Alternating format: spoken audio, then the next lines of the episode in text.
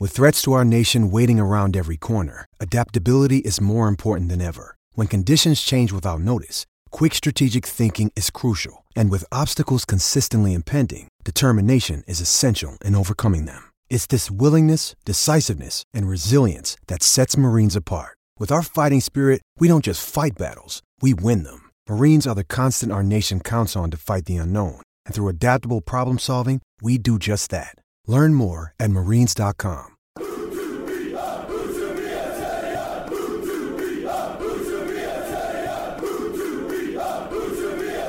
Hello, welcome to Who to Be a Terrier. Stephen Chicken, joined as usual by David Hartrick. Dave, who's your favourite Beatle? Well, having just watched eight and a half hours of them uh, preparing to record a record and then recording it and then playing a concert on a rooftop, I would genuinely say I've got a mild fascination with George Harrison at this point. There you go. That was Nikki's answer as well, my wife. So um, yeah, I think uh, he's he's the maverick of the group. Paul McCartney, you can see why. People, anyway, we could talk about this all day. Let's talk about I will. Town instead. Well, hang on a sec before we get on to the stuff the stuff that's not as important as favorite Beatles. I will say, having watched that, Paul McCartney, um, the man just bleeds handsome. Yeah. Absolutely Those delicious eyelashes. at that point in his life. Those Oh, eyelashes, dear, oh something dear. else, aren't they? Yeah, Anyway, football. yeah. Let's get back. Um, so Huddersfield Town drew at Barnsley, one all at the weekend. Um, they had sort of, I w- I wouldn't say they had promised a response to the Middlesbrough game, but they had, you know, talked a good game about wanting to deliver a response. I don't think the performance was quite there, and I think in the conditions. I mean, I said to you last week, Dave, I don't really care about the performance against Barnsley as long as they get the points. They can concentrate on the performance against Coventry. Um, and I think the conditions you said to me an hour before kickoff, this is a this makes it a lottery. You know, the, the fact that the, the rain is absolutely torrenting down does make it a bit of a lottery. So I think even more sort of forgiveness maybe goes to the performance there, but they ended up with a draw. So they got neither the performance nor the three points. Uh, not the best at the office, maybe not their worst either. No, I didn't think it was great. I think there's a lot of things we've got to talk about in terms of throwing another lead away, etc. And I actually thought the first 20, 25 minutes, I thought they were actually pretty good. Mm. Um, they were getting on the front foot. They were they were coping the conditions. They were moving the ball well. The press was as high as I've seen them play uh, all season, um, which I was really pleased with that sort of level of bravery in an away game. But then it, it's I wouldn't say the wheels came off, but they just sort of slowly almost reverted to type, I think. And uh, yeah, I think you can forgive a lot in those conditions because anybody who's there will know how bad it was. People who weren't, it, it was torrential rain for about two, two and a half hours before kickoff. Then they kicked off in sort of mild rain that got fairly heavy. Then just after half time, it was basically torrential again. And then it stopped for the last probably half an hour or so. But the, the pitch held up really, really It well. did, yeah, really, really well. We were both sitting there beforehand saying this would be an absolute mess second half, and it was it was excellent. Kudos to the Barnsley groundsman. yeah, we'll have to send it on to them. Um, yeah, I mean, it was it was a strange game. I thought that they the the lineup for a start sort of set the tone for.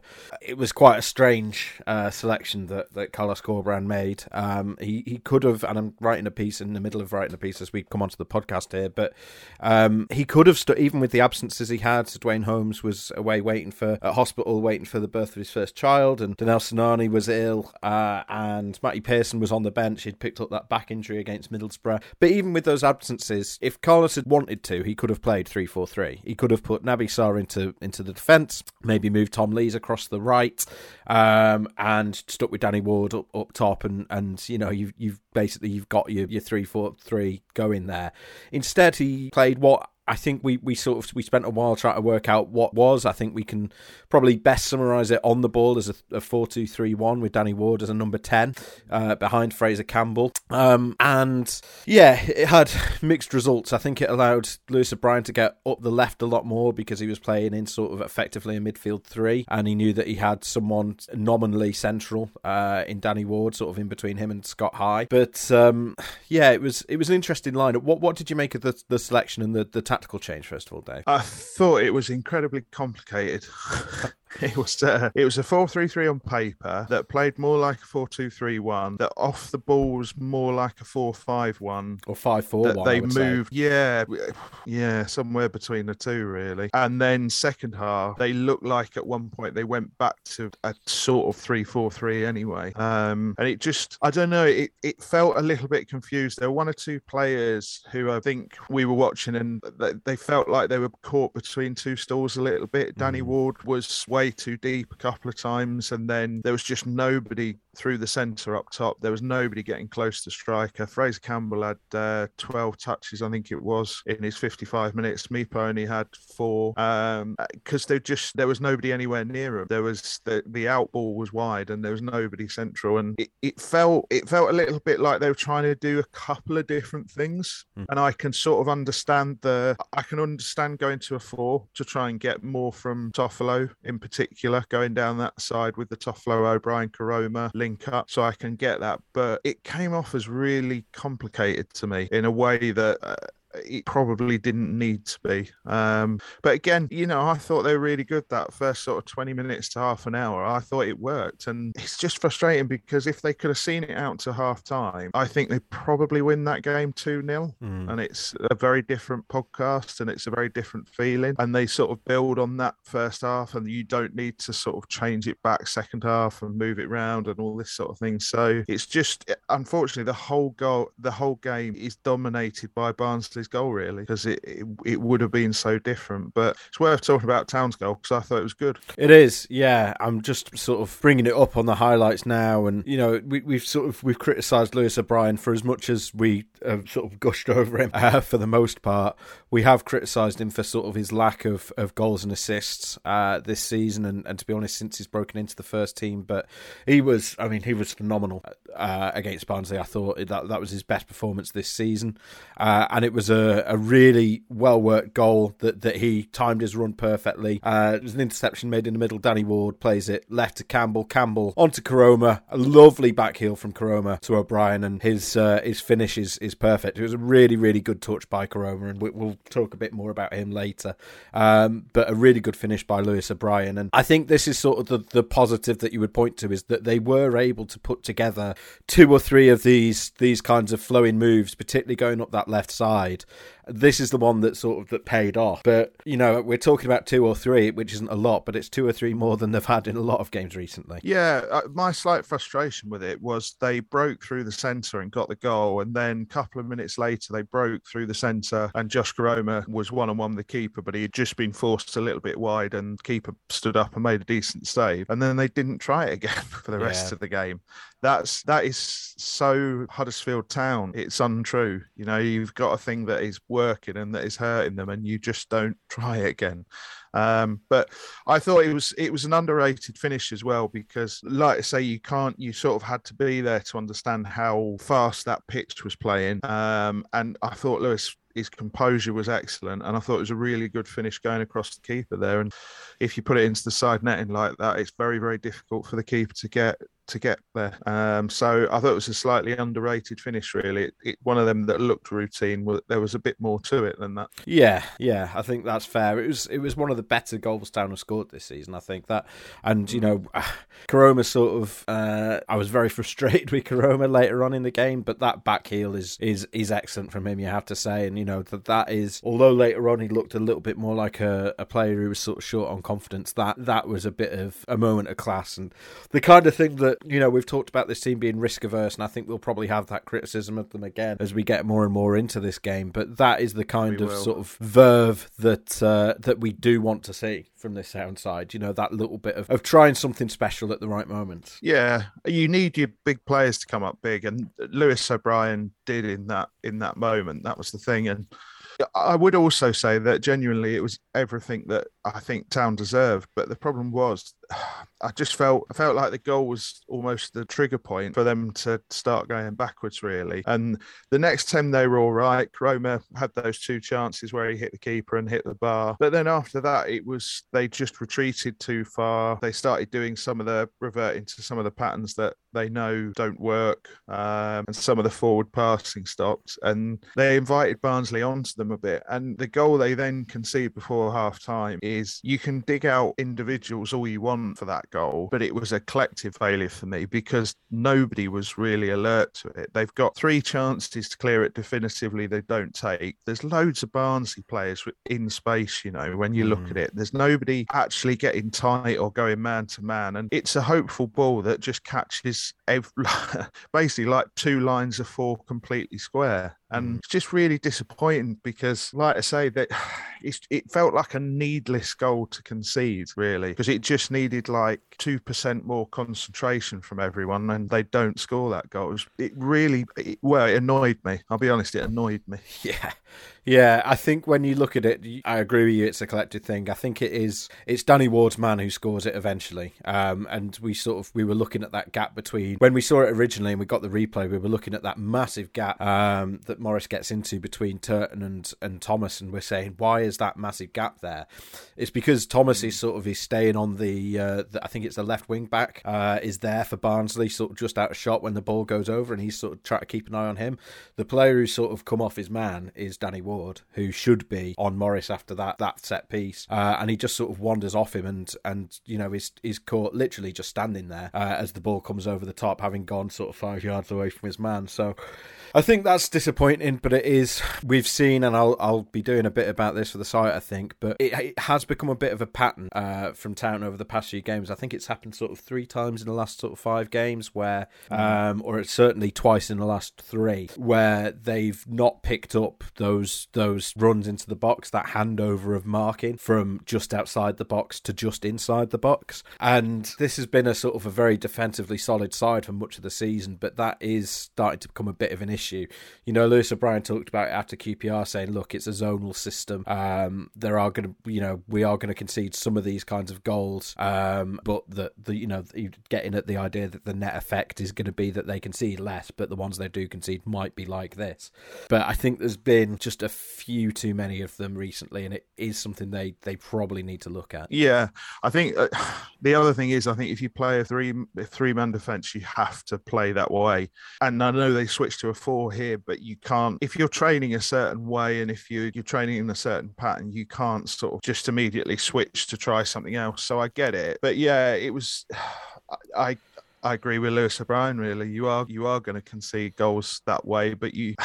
I keep coming back to it, Steve. You have to outscore your opponents. yeah, you? yeah, exactly. It's, it's very the bottom line is I know we're talking about specifics and I, I know this is sort of a, a, helicopter point, but the bottom line is that you rarely win a championship away game scoring one goal. Yeah. And the, the fact that Town couldn't go on and get the second and the fact that they're in this run now, I don't think they've scored more than one since trying to think. Hull was it the Hull game at home? Yeah, I think that's right. Yeah, you know we're back in. There is a pattern here that we're sort of back in that we thought they'd shaken off. We thought earlier in the season things were sort of definitively improving. Well, I still think did I we? Still, well, I I did. I'll be honest, I did, I did, and uh, but now we're sort of back at the, the problem where whatever you say about the defence, however you analyse the midfield, if you want to say like I don't know, uh, well, you can you can make whatever argument you want. It still comes back to the same thing. They're still not scoring enough goals, and this has been the problem. They went up with a negative goal difference. They didn't score enough in the Premier League. They only got 22 in the second season. First season in the champ. They were, I think, they'd have been third bottom for goals scored, and then last year they got two less than they got the season before. This is it's it's the Huddersfield Town problem. You know, it's mm. it's it is the thing that has to be sorted if Town are serious about becoming longer term, becoming a top thirty club in the country, but short term, just having a sort of upper mid table season. It's it's the thing they've got to sort. Yeah, there's I mean, there's only Millwall in the rest of the top half that scored less goals than Town, or fewer goals than Town. Um,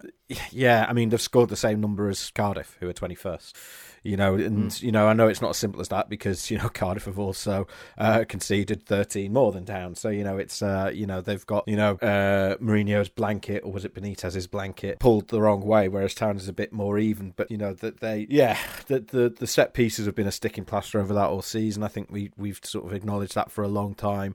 And when you sort of, I think we said this last week, but when you take the the upturn in XG you would have expected expected from those set pieces, the improvement in the set pieces out of out of the equation. Towns XG this season has actually gone backwards from where it was last year, um, which is which is a, a big concern. Um, and I thought there were one or two glimpses in this game of them at least trying to sort of put moves together where you know they were trying to do the little little one twos playing around the corners getting Toffolo more involved in particular. But as you say after the break that that really became more and more desperate. And the number of times you know the the, the big bugbear of mine when it comes to Town's attack is the number of times over the past few games where they've managed to get themselves into a situation where they've got a 3 on 2 against against mm. the defense on the break or a four on three or you know even a three on three and they've just not been able to exploit it you know they've, they've just they've been way too tentative they've been way too cautious and they've just not made the most of those those opportunities where they where they outnumber the opponents and uh, it's I, I, I struggle to sort of find an explanation for why that's the case. There's also, I think, there's no element of there's no element of chaos at any point. And the thing is that chaos is a legitimate way to score goals. And what i mean by that is it overloads basically bodies in the box. And i'm not talking about going direct so I'm not talking about abandoning a passing style and just lumping it in the box. I'm just talking about, uh, you know, genuinely doing the Liverpool thing, which is not just pressing high and pressing quickly, but it's about if you watch every time the ball comes into the box, it's two to three men every single time in the box there. It's it's about, to be honest with you, it's about ruffling defenders and upsetting them and not letting them be comfortable. And too often uh, defenses are very, very comfortable playing against town after sort of 15 15, 20 minutes when they see the patterns. And it is difficult to explain because I think the other thing we have to acknowledge is this this has been the way now through four managers. It's it's not just a Cor- Corberán problem. It's it's something in the water down at the John Smith Stadium. I think because it, it really is. If Town are going to improve, this is the point of improvement. This is this is the the big the single big issue and. I don't. I just don't know how they do it. They don't get the ball to the strikers enough. Mm-hmm. That's that's a big, big problem because I couldn't tell you if Town's striking options are good enough, Steve. I, I genuinely yeah. couldn't because I've never seen them be given a consistent level of chances to to show they're either really bad at the job or really good at the job. So I, I genuinely can't tell you. And I just think that I think it's time they've got to seriously address this now, and they've got to I think they've got to ask themselves, uh, do we need to do something different? I use the expression ask different questions all the time, but I genuinely think that is part of it. They've got to start asking different questions up front of defenders because they know the patterns and they, they know what's coming. And analysts know what what's coming as well, Steve. That's that's the thing. Um, it's it's an issue. It's a big issue. Yeah, I mean, I I've been back and forth on whether I've been especially fair to Josh Koroma because I did single him out in my match report, and we, you know, you and I, you, you put together the, the player ratings, but uh, I think I was the one pushing for you to, to sort of bump his rating down um, to to a four, which, in light of the fact he had the assist, which we've praised, and hit the bar just before half time, seems like an odd mark. And you know, Leon from the Yorkshire Post said afterwards, he, Leon Wobschall said he thought that was a, a ridiculously harsh mark. So I've been sort of back and forth on it, but I think he just sort of summed up that inability to it's decision making is the thing and it's not just him mm. you know i think he sort of i think he sort of most embodied it against barnsley because there were so many times where town got those opportunities on the break and you you were watching from the stands and it's like right well you've got the pass on there take it or you've got the shot on there take it mm. one or the other and if when the pass was on he would take a shot and when the shot was on he would take an extra touch and then take the shot and it would be blocked it's like mm. I, I i think the issue with him is with Koroma. It seems to me it looks like it's a confidence issue more than anything else, and Carlos Corberán's pretty much yeah. confirmed that. And I think where I feel like maybe we're being a bit harsh is I think that you, you he's earned enough credit that you just need to stick by him and help him get through this phase because I think that hitting the bar, you know, just before half time was just before the Barnsley goal. That is the big sliding mo- sliding doors moment in this game. Yeah, if that goes in, yeah, I agree. If that goes in, then then Town win that game easily. I think, but I also think it's a big sliding doors moment for Josh Koroma because I think if that that goal goes in, he comes out for the second half and maybe gets a second or a third. Uh, well, he'd have to get the second mm. and then the third. But uh, yeah, I think. Um, I think he just needs a goal, as you put in the conclusions. He just needs one to go in off his bum, and then he'll be mm. he'll be he'll be flying. And it, it does feel that way at the moment, but it just feels like we're. This is what he was doing at the start of last season before he got that goal against Swansea. I remember I wrote criticism saying he's taking way too many shots, and a lot of them are getting blocked. Not many of them are getting are even testing the keeper, let alone going in. And then after he scored against Swansea, he was still taking lots of shots, but a lot more of them were going at the keeper and, and going in the net, which suggests mm. He was, you know, making better decisions. He had the confidence to take better decisions. I think one of my big criticisms against Barnsley was, as I say, is he didn't take some of those shots early enough. Uh, I think there are a couple mm. where if he had taken them a little bit earlier or, or taken a touch and then the shot rather than three touches and then the shot, he might have had an opportunity. And I think that we've said all this about Koroma and we've sort of singled him out, but I think there's several players in that squad who you can say that about. I think uh, there's one where Sorba Thomas, where Lewis O'Brien played a beautiful crossfield ball for Thomas, and he gets into the box, and again he's so desperate to sort of prove himself because he's sort of come under quite a lot of fire recently. Um, and I think you know his dip. We said last week he's maybe playing at the level you'd expect of him, but I think he's in truth he's probably fallen a bit below that, and that continued here.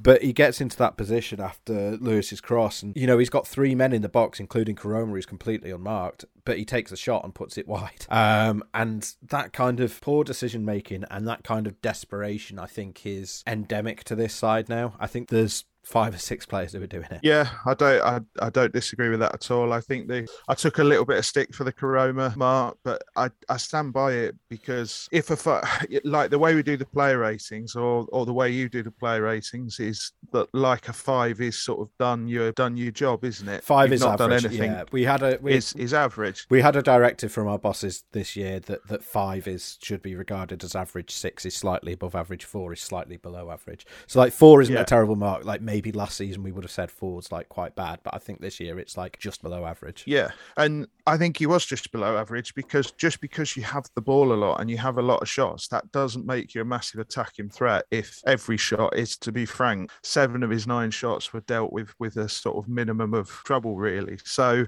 and I think you're right. I think it is endemic with a few people in the squad. And I, I come back to a point I've made before that is Carlos Corberán likes his his team to create a couple of sort of certain types of chance instead of lots of chances. And I'm sort of at the point where I look and I think it's probably time to take the handbrake off a little bit. It's it's probably time to just try and create lots of chances to get a body up there to support the central striker at the very least. I mean, like the, the thing that's slightly frustrating is we've seen that that works. Lewis O'Brien in the Blackburn game mm-hmm. playing much closer and provably closer because we had the heat maps and you could see he was he was essentially playing as close as a number 10 would to to Danny Ward and getting somebody close to them, it put pressure on that back line. Town scored three, Ward scored two. And it was, for me, it was like the most enjoyable game of the season, I think, uh, in terms of watching Town in an attacking sense, even more so than the Reading game. Yeah, yeah, agreed. I thought Reading, I thought Reading were really poor on that day, whereas I thought Town actually outplayed that Blackburn defence. I thought they were actually better than them.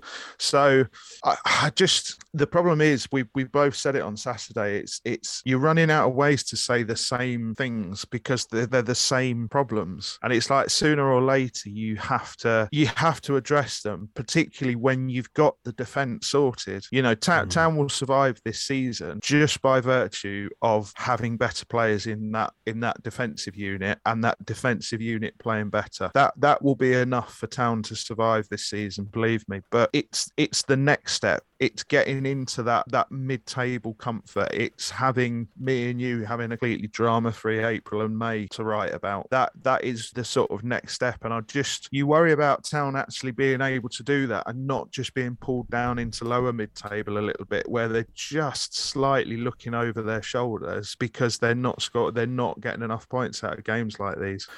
I don't know. I don't know. What what I would say, and again, this is sort of the thrust of the piece I'm writing um, at the moment, is to be fair, I think you know you talk about needing different angles of approach, and you talk about needing to take the handbrake off.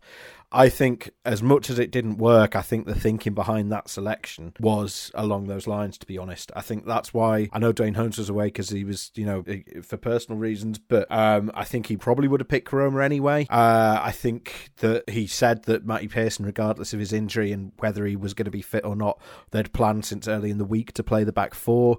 I think that suggests to me that Carlos is looking to change things. I think he's realised probably a bit sooner this year than he would have done last season where we criticised him for trying the same thing again and again without, you know, without the results to sort of back up that decision or the performances to back up this decision. I think he's been a little bit more reactive this time around because I think you can say, well, the 3 4 3 probably you could say, looking back, stopped working maybe after that Millwall game, um, you know, because they, they, they had the better of the Cardiff game, should have won that. They had the better of the Peterborough game, should have won that. But then, you know, they, they created enough in those games to suggest, okay, well, maybe if we just tighten up at, at the back, we can keep getting more out of the 3 4 3. I think the West Brom result bears that out. I think for at least an hour against Queen's Park Rangers, they were giving them a game and were you know at least the equal of a decent side and then it was the last half hour that sort of killed him.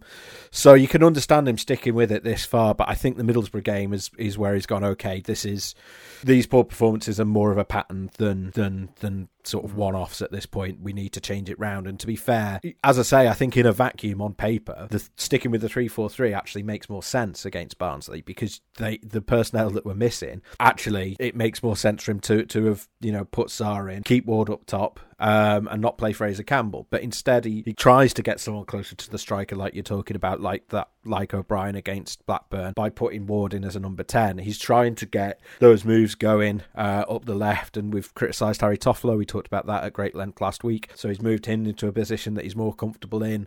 He's taken the defensive responsibilities off Sorba Thomas a little bit, although not really, because as we talked about, it was the the five four one. But he was, you know, nominally the right winger in, in the, you know, in this lineup, which gives him a little bit less defensive responsibility because he knows he's got Ollie Turton behind him, um, which is different to playing as a wing back. So I think he has sort of made changes to try and address a lot of the criticisms we've had, but it didn't work. Um, is the thing. Maybe when you've mm. got different personnel, you know, maybe if Duane Holmes can play as that number ten, or or probably even better Danel Sinani, um, when he, when either or both of them are back available, and, and I think Holmes obviously should hopefully be back for the next game. Perhaps that changes things, but I wonder if I do wonder to what extent we can sort of read into that selection against Barnsley as okay, we do need to try something different. Let's try something different. I think we'll find out on Saturday. Yeah, because I think think if if you're going to do that, regardless of the opposition, and I know Coventry are flying high, but they are beatable. It's mm-hmm. not like playing Bournemouth or Fulham. Um, I think you have to, if that's your intention, you have to stick with it. I think, like it, it was, it was a lottery on Saturday. Okay, so for all the criticism, the conditions were a massive factor, a huge factor on Saturday. There's no getting away from that. So if if what you're saying is right, and I think I, I think I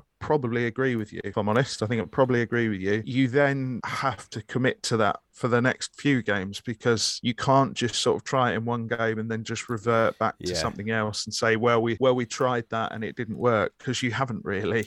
And I would say, as I said, for about an hour of that game, it was decided on who was getting to grips with the conditions better than more than patterns and various other things. So yeah, we'll we'll see really because the, like town being town, they've just sort of they've heaped more pressure on themselves really mm. because that Coventry game now feels really big mm. because they they started November uh, and they were fine. They then concede that late goal at Peterborough. They concede the late goal at Cardiff. They put in the performance of the season against West Brom, which was uh, you know, I still maintain really Corberan wants all the credit for that mm-hmm. because he broke that game down so well and he got the key decisions right. But then they're very tired and lose late at QPR. Then they put in the Middlesbrough performance, which was, uh, I think, the season, yeah, the worst performance of the season. And then they go to Barnsley, which is one of the sort of winnable away games. You ring in red really, and they just they they end up disappointing again. And I know it's a point, and I think a point in context is not necessarily a bad thing in an away game in a championship, but it's a point that feels like a defeat is the issue. Mm. That's the thing because it's another lead lost, and they can't keep doing that, can they, Steve? No, they can't. And and as I say, I think that the, having to put Danny Ward in as number ten, I can't imagine for a second that was part of the plan. And we know that they lost Sinani on the Friday, and Holmes, I presume, was a last minute thing as well as as these things are. Mm. So, you know, I think that was a last minute change of plans. But yeah, I, one thing I would sort of another sort of note I would ring there is we sat here last week and said we didn't particularly put a lot of the blame on Corberán for the performance against Middlesbrough because it felt like a lot of individuals uh, rather than the manager, and we gave we're giving Corberán all the uh, credit for the West Brom game. But I think it, we shouldn't give people the wrong impression that we are sitting here saying Carlos Corberán is blameless for Huddersfield Town's problems.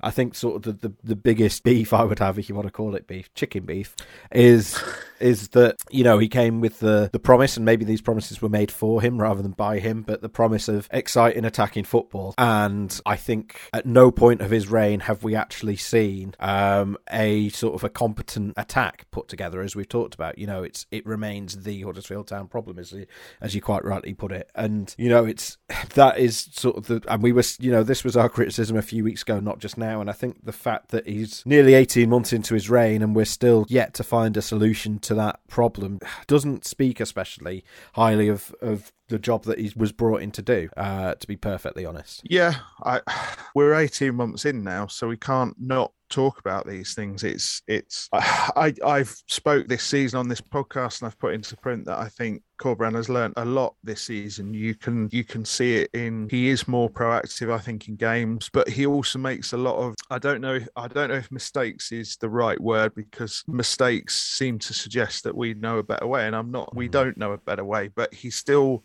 making some of the same decisions that seem to lead to the same things um, and expecting different results. And I don't just think it's a personnel thing. I, a lot of people make the argument of, well, the squad still needs work, etc., etc.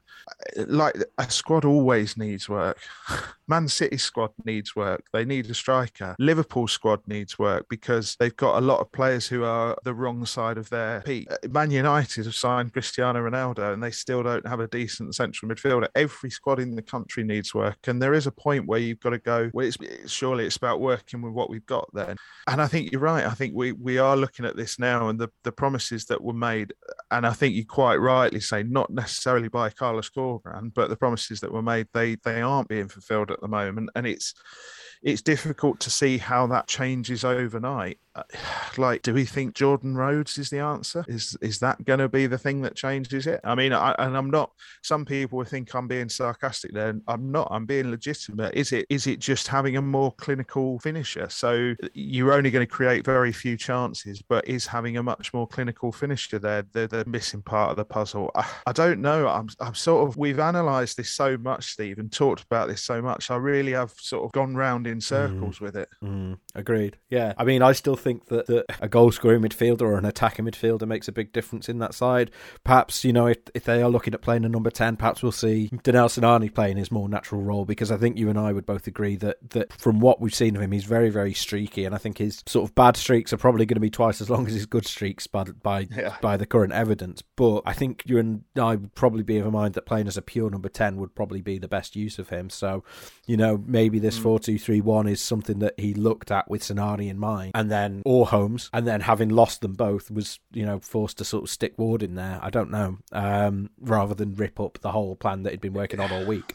So I don't know, and this is the other thing, and again, this is why it's sort of hard to sort of come to any conclusions. Is for all we're sort of sitting here moaning, and this is sort of the second or third week in a row where we've been a bit doom and gloom. Mm. They're still in the top half, and I think if you'd said to us um, at the beginning of August, right, Town will be 11 uh, on the 6th of December, will you take that? We'd be like, absolutely, yeah, we'll, we'll mm. absolutely take that. You know, just a few points off the playoffs. That that we'd have taken that. So I think it's I think it's really hard to sort of get a level of where Town should be, whether they have overachieved so far this season, and Corberán deserves massive credit for that, or whether they have you know, whether they actually Slightly have stagnated. yeah, whether they have a good squad that are capable of pushing for the playoffs, and and he's holding them back. And I think I think you could easily make an argument in either direction. I think he's sort of, and I understand why he's done this, but I think he's made a rod for his own back in a way because he keeps talking about how much he trusts the squad and trusts these players and um, and all of that, and how he thinks they've got a special opportunity this season. In which case, it's like, well, maybe mid-table isn't great, but then you look at what the bookies odds said and what we were saying and what our expectations were, and you think actually they're doing all right. And I think as a result of that, I mean, there's. Do you have anything to say on that before we talk about the the, the boos after the game first? I just, I, it's difficult because we we like we're not immune to what fans think, and we there's some things we are sort of willing to put into print and to say on here. We have to remain analytical, but we have opinions about things, and like Town are so difficult this season for a neutral to watch and work out where they are because like it, Covent so the perception is Coventry are having a brilliant season Coventry are doing really really well if Town beat Coventry on Saturday they're within two points of them Mm. so like you've got one team who are perceived to having an absolutely brilliant season. The other team who is is sort of slightly in nowhere no man's land who could be within two points of them and two points can turn around very very quickly it's it, it's an odd season and i think it's not like i know it's a point we've made before and it's a difficult thing to quantify but i think it town aren't helped this season in a funny sort of way by the fact that i don't think it is a good league Mm. i think you have a couple of standout teams i think you have a couple of standout teams at the bottom as well who are plainly not as good as everyone else and then you do have a clutch of sort of 15 16 teams who are Very much of a. I wouldn't much, much, yeah. And the opportunity is there for someone. That's that's the thing this season because, like, beyond beyond Bournemouth and Fulham, I haven't watched Town play anyone this season and sat there and thought, oh, they were absolutely excellent. They were brilliant. I, I really haven't. And the West Brom game, Town win that game, and I think they could play the same way at the Hawthorns and win that game again potentially because Mm. I, I I don't think they're anywhere close to Bournemouth and Fulham. If I'm No, brutally as honest, their you. recent The- results would suggest. yeah, and you that's that's where the frustration comes from because a lot of fans are looking around and saying if we just had a little bit more, we could actually have a proper playoff challenge. And They might very, not get that chance again. disagree. Yeah. Yeah, that's that's the problem, and it's it's difficult to disagree with that when you've got Blackburn, who are a very patchy side, but who score lots of goals, who are up there. You've got Coventry, who are up there and have got a proper goal scoring number nine in Gyökeres.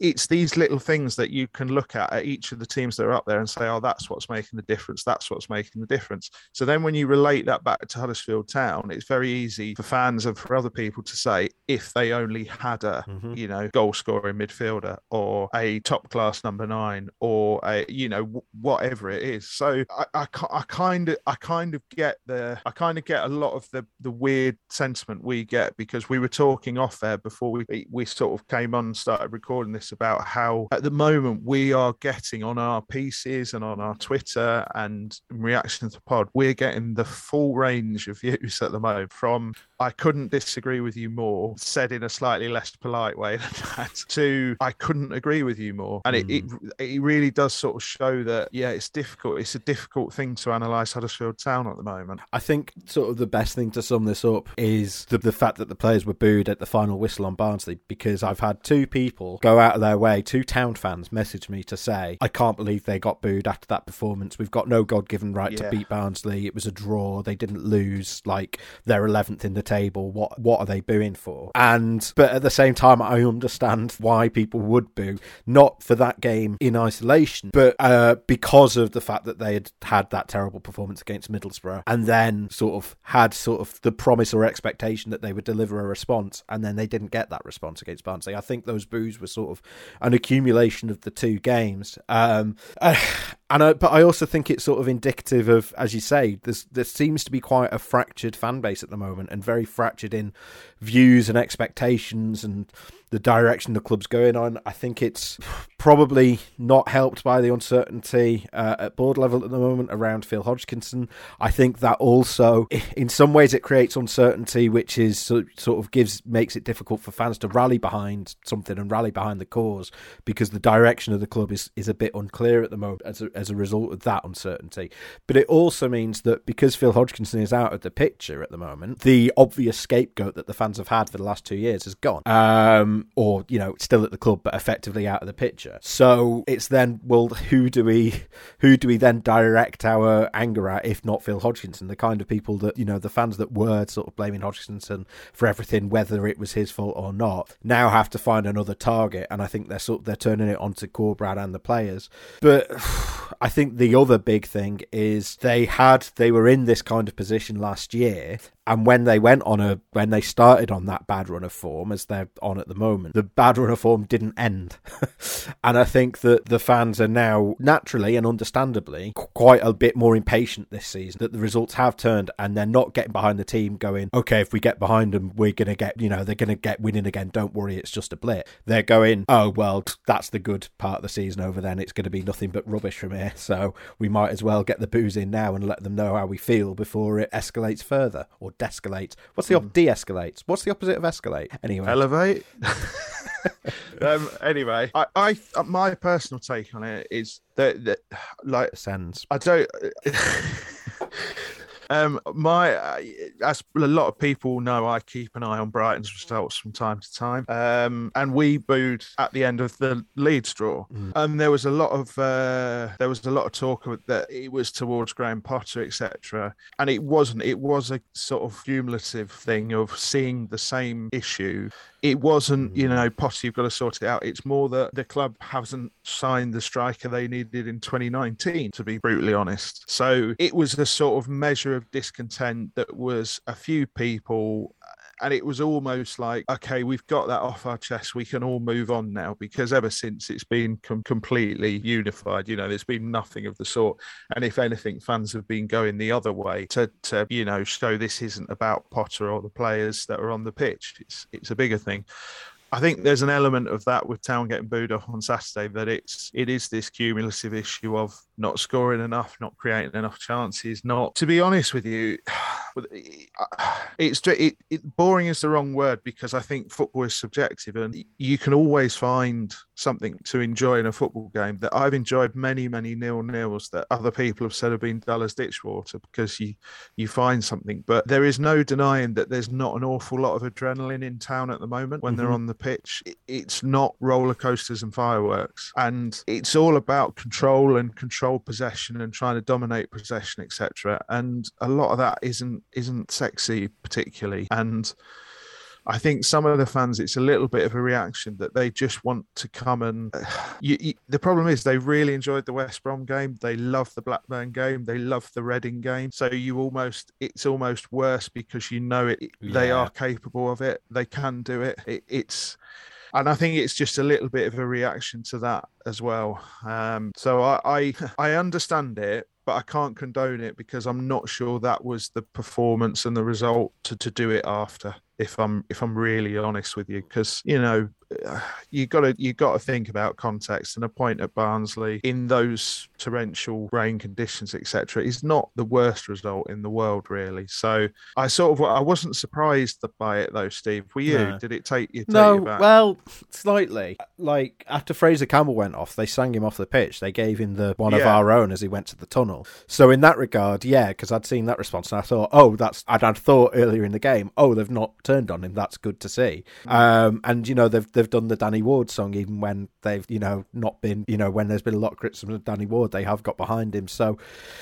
I was a little bit surprised in that respect. But again, I also, I understand it purely because of what happened last season. I think if it weren't for what happened last season, I would be sort of sitting here mystified saying, you know, give your head a shake. But I think I kind of get it after last year and particularly sort of the context. I know that sort of every team to sort of deserves respect and so on, but Barnsley have been so miserably bad this year. Um, yeah I think that that's also a, a part of it. But yeah, I, I, I agree that probably on balance, not deserved on the day, but I get why it happened. To be honest, it's understandable. Yeah, yeah, yeah, yeah. But as I say, I think it's. I think you're right. I think there does need to be a bit of adrenaline, and this is not me sort of coming up with an original point. This is me sort of repeating back to you a point you've made to me. But it does feel a bit like they need the fans need something unified that they can rally behind, and I think that you know for whatever sort of however sort of in the balance we sort of feel about Carlos Corberán on the pitch, I think he's not the most charismatic man in the world. Um, I think he's he's uh he's quite a standoffish personality. So I think that in that respect, he's not going to get. Although he's been making the effort, um, such as the the Q and A and going to meet the disabled supporters just and things like that. I still think he's he's just not that big personality that the fans are ever going to sort of like rally behind. And I think I think they need a bit of a bit of that to be honest. Um, I think they need even if it doesn't come from the manager or come from you know I think they just need a united cause to rally behind. And I think obviously getting back into the playoff positions would do that. If they went on a good run of form between now and Christmas, then I think that everyone's happy again. You know, if they're top six on Boxing Day or at the turn of the new year, then I think that does suddenly turn into a bit of momentum and everyone's behind it again and and everyone's looking forward to, to January. But at the moment it just feels a little bit a little bit fractured, a little bit disunified, and it just feels like, as you say, there's no adrenaline. It feels like the air's sort of been let out the season a bit and and that is sort of bleeding onto the pitch and it's sort of it's becoming a bit of a circular thing. Yeah, but they can put it right. It's not a. I don't think this is a terminal decline necessarily for for the manager or for this season or anything like that. They can put it right, but it's time to do it. They've got another two weeks where they've got a full week to prepare hmm. for a game. Three weeks. So really. yeah, three weeks in effect with with Christmas. So really, there's no excuse left. And Coventry a good side, really good side, and they score goals, but they're beatable. They're not. You know, it's not Brazil 1970 coming into the John Smiths. They are a beatable side. Bristol are very beatable even at their place. If you, you know, defensively they're not great, you can get at them. And then you've got Blackpool on Boxing Day. And again, if you're serious, you you have to you have to win your home games or you have to go out and win all your home games. So they've got a chance to put it right, but they've got to do it quickly yeah. because it, it's I wouldn't say we're at the point where this is a slide because a slide for me is where you've you've gone two months, uh, you know, two full months, and you are you're in a terrible run of form. At the moment, they had a bad November, but they put the performance to the season in, and we're now in early December. They need to put it right quickly. It's it's not a blip. It's longer than a blip. I don't know what's between a blip and a slide but that's where we are. Mm, I think, it, yeah, this is the thing. Like, no one can see the future, and it, this could well be a slide. You know, it, we're only, I think we're probably only one, two, three games off calling it a slide. Let's be honest, hmm. because you know they've gone from sort of fifth, sixth down to 11th already. And with the way the league table is, if they don't win at least one of the next two, they're going to be in the bottom half in all likelihood. So I think at that point you do have to call it a bit of a slide. But we're maybe we're maybe sort of on the cusp of a slide. But it could also just be, you know, it could be a could turn out to be a ski slope, you know, a ski jump. Um, you know, it was it was interesting when I looked at, at sort of 2016, 17, they had a similar thing. Um, they had a really bad November, and then they drew at Blackburn or against Blackburn. I can't remember whether it was home or away, uh, which sort of looked like a continuation of that bad run. But then that actually turned into I think they won all of the next four. They won like all but two of the next twelve games or something like that. And I'm not saying that Town are going to do that now, but I mean I'm sure that at that point in sort of early December, late November 2016, a lot of fans are saying, "Oh well, we've had our run in the playoffs. That's that's that. We're going to drop down the table now." And quite the opposite happened it, it can happen. It might be unlikely, but you don't know what's around the corner. So yeah, it's it's hard to say at this point. Yeah, local journal spots omen that says Town are definitely getting promoted. Then fair enough. I've basically uh, already issue with that. I've basically already run that angle, to be honest. But um, yeah, this is the thing. Like I wrote this before the Barnsley game, and that was one of the examples I gave. But they've got this is the thing. They've they've, they've got three trajectories they can follow now. Uh, and I think the, the Barnsley game didn't really give a definitive answer as to which one they're going to follow because they could either do a 2016 17 and shoot back up from here. This is the low and they're going to be up from here. It could be like more like 2019 20 where they were pretty steady throughout the season, uh, had little mini ups and downs. But once they sort of got out the relegation zone, their position basically just didn't change. They, they just sort of stayed as they were throughout the rest of the season. Uh, and it could be that Town do that again. They just sort of stay picking up four points every three games and they end up just finishing mid table. Or they could do what they did last year and and drop off considerably and end up having a, an absolutely miserable season once again. And this is the thing, it's hard for you or me to sit here, even as sort of neutrals, and say, ah, well, the numbers suggest it's, you know, the underlying numbers suggest that they're doing fine and they're on an uptick, or the underlying numbers suggest they're doing dreadful and they're on a downturn. You know, we look at the, the XG, the expected goals against, the expected goal difference, we look at the player stats, and it's all very inconclusive at this stage, which probably points towards the, the, the fact, the idea that they're going to stay somewhere in the middle. But but who knows? We, Well, we can't say with any certainty, and that's the issue. There are 11th of 24 teams and they've scored 24 goals and they've conceded 24 goals. So it suggests they're a very average side at the moment. Yeah. And we don't know if that's worryingly, if that's an overperformance or if that's, we hope it's a slight underperformance and they're going to kick on from there. That's that's the thing. That's why it's so difficult to analyse. Or it could just be a performance, and, and, and this is Yeah. where they are. Yeah. This is this is what they are. Yeah, yeah. We'll we'll just. I mean, it's it's absolutely no help from an analytical point of view, but we'll have to see. Yeah, it's. I feel like we've we've raised more questions than than we've had answers today. But I think again, I think that sort of indicates where where they are this season, and, and just I don't know. I, I, I, I can understand why the fans are sort of grasping around to, to find any kind of meaning, um, and why you know I think I think they've lashed out in some strange directions recently. Um, but I think there's also been a lot of valid criticism, and I don't know. It it just feels like everyone's sort of sat in limbo waiting to see what what comes next, and those who are sort of of, of a more pessimistic bent are getting their shots in early, so they can say, "Ah, see, well, we, we told you." Yeah, there is definitely something of if you always say everything is rubbish, then you can always be proved right from one angle or another, can't you? Even when it's not. That's that's the thing. I think there is an element of that, but there are legitimate concerns. I think at the moment, and there are they're legitimate questions that need answering. And I I do think that you have to 18 months into a manager's reign. I think you do. It is right to legitimately ask some questions of the manager when you have patterns of problems that are,